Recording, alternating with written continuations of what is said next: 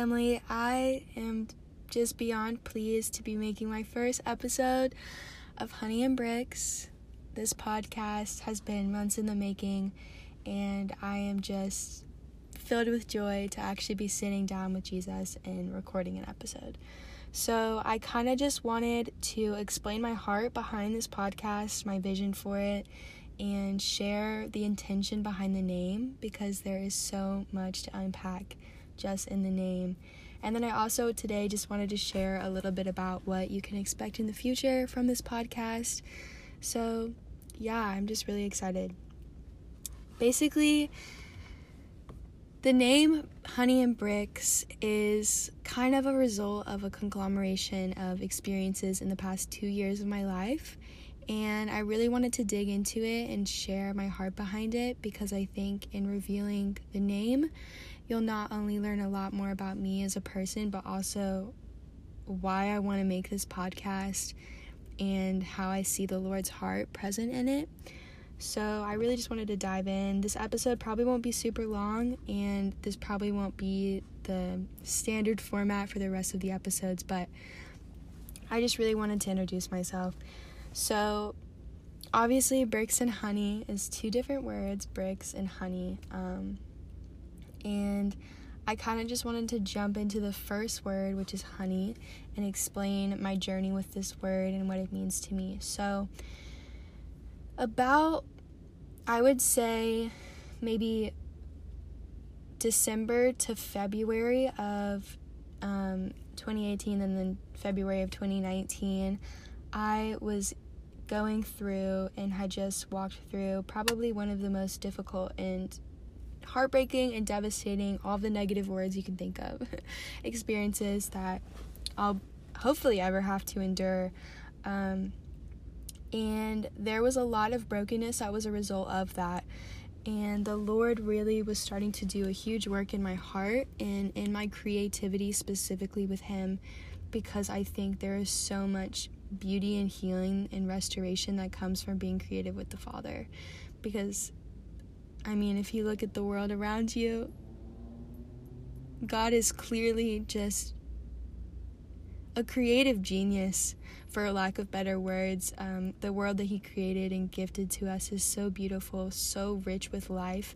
And so, in this journey of healing, there was a lot of creativity that was beginning to spark in my heart and I felt so convicted to share that with the Father and to invite Him into my time of creating with Him and art with Him. So, in this time, I started writing with Him, and I would sit and I would pray, and the Lord would just kind of put these visions and images into my mind, and I would paint pictures of them, and then we would write together.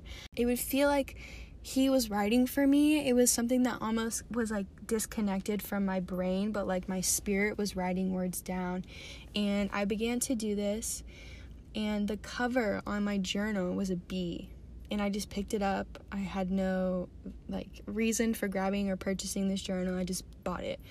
And the very first thing that the Lord showed me was this honeycomb um, and just honey seeping from it. And I had just finished reading Job at this time, and I was starting to read First Samuel.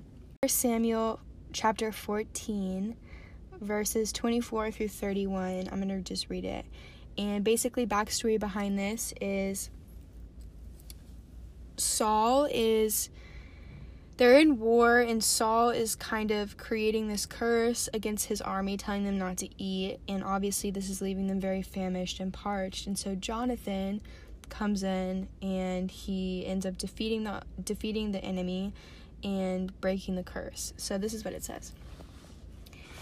And the men of Israel had been hard pressed that day, so Saul laid an oath on the people, saying, Cursed be the man who eats food until it is evening, and I am avenged on my enemies. So none of the people had tasted food. Now, when all the people came to the forest, behold, there was honey on the ground.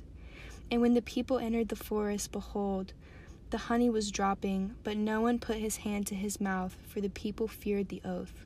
But Jonathan had not heard his father charge the people with the oath. So he put the tip of the staff that was in his hand and dipped it in the honeycomb and put his hand to his mouth, and his eyes became bright. Then one of the people said, Your father strictly charged the people with an oath, saying, Cursed be the man who eats food this day. And the people were faint. Then Jonathan said, My father has troubled the land. See how my eyes have become bright because I tasted a little of this honey? How much better if the people had eaten freely today of the spoil of their enemies that they found. For now, the defeat among the Philistines has not been great. So basically, the first time I read this, I was going through this process of healing with the Father.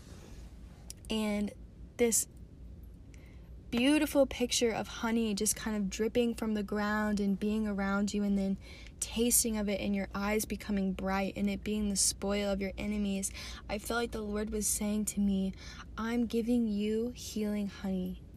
And I'm going to give you this honey to nourish you and to fill you and to make your eyes bright again where they were once broken and hurting. And the best part is that this honey is the spoil of your enemies, what your enemies tried to do to you, what what people on this earth did to hurt you or harm you or break you, I'm using and I'm making it bright and I'm making it nourishing again and I'm going to use it to heal you. I'm going to use those experiences to make your eyes bright with life. So, this idea of honey kind of just stuck on the forefront of my mind for about eight months, and it was sort of the thing that I clung to most deeply.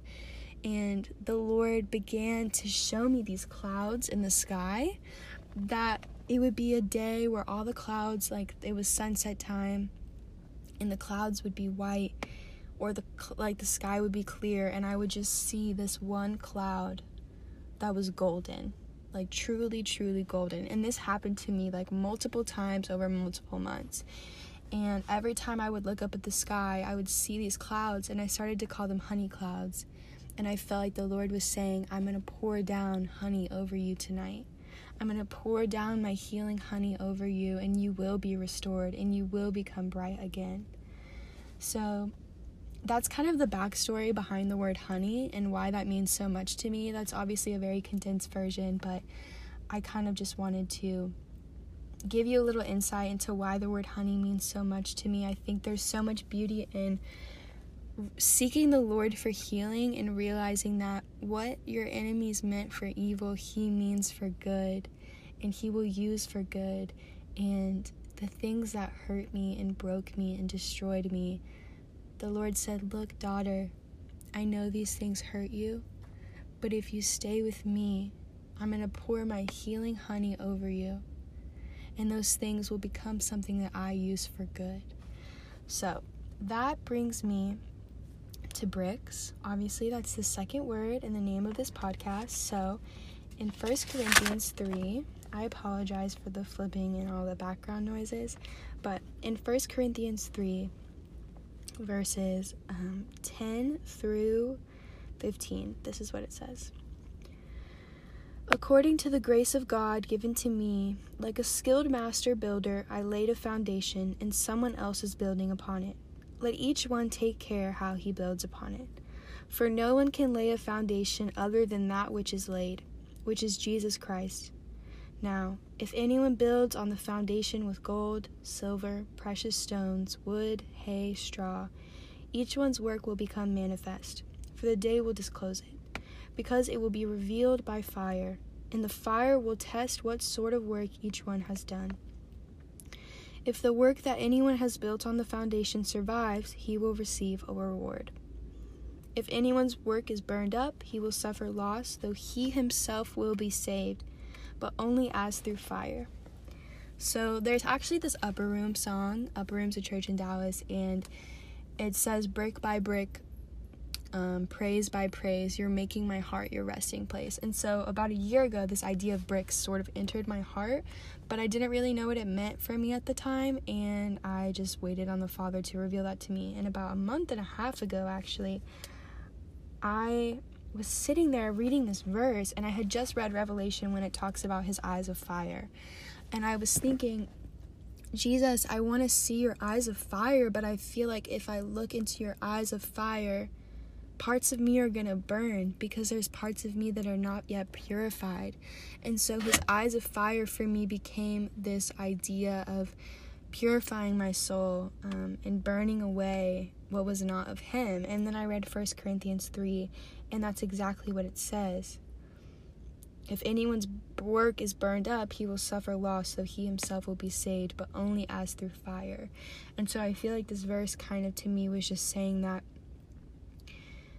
when we're building on this foundation, what we're what we're laying on it is either going to remain pure in the fire or it's going to be burned because it's not bringing glory to the Lord. It's not going to last on his foundation because the things that are laid on his foundation have to give him glory. And so this idea of being saved through fire obviously requires some type of exchange or sacrifice.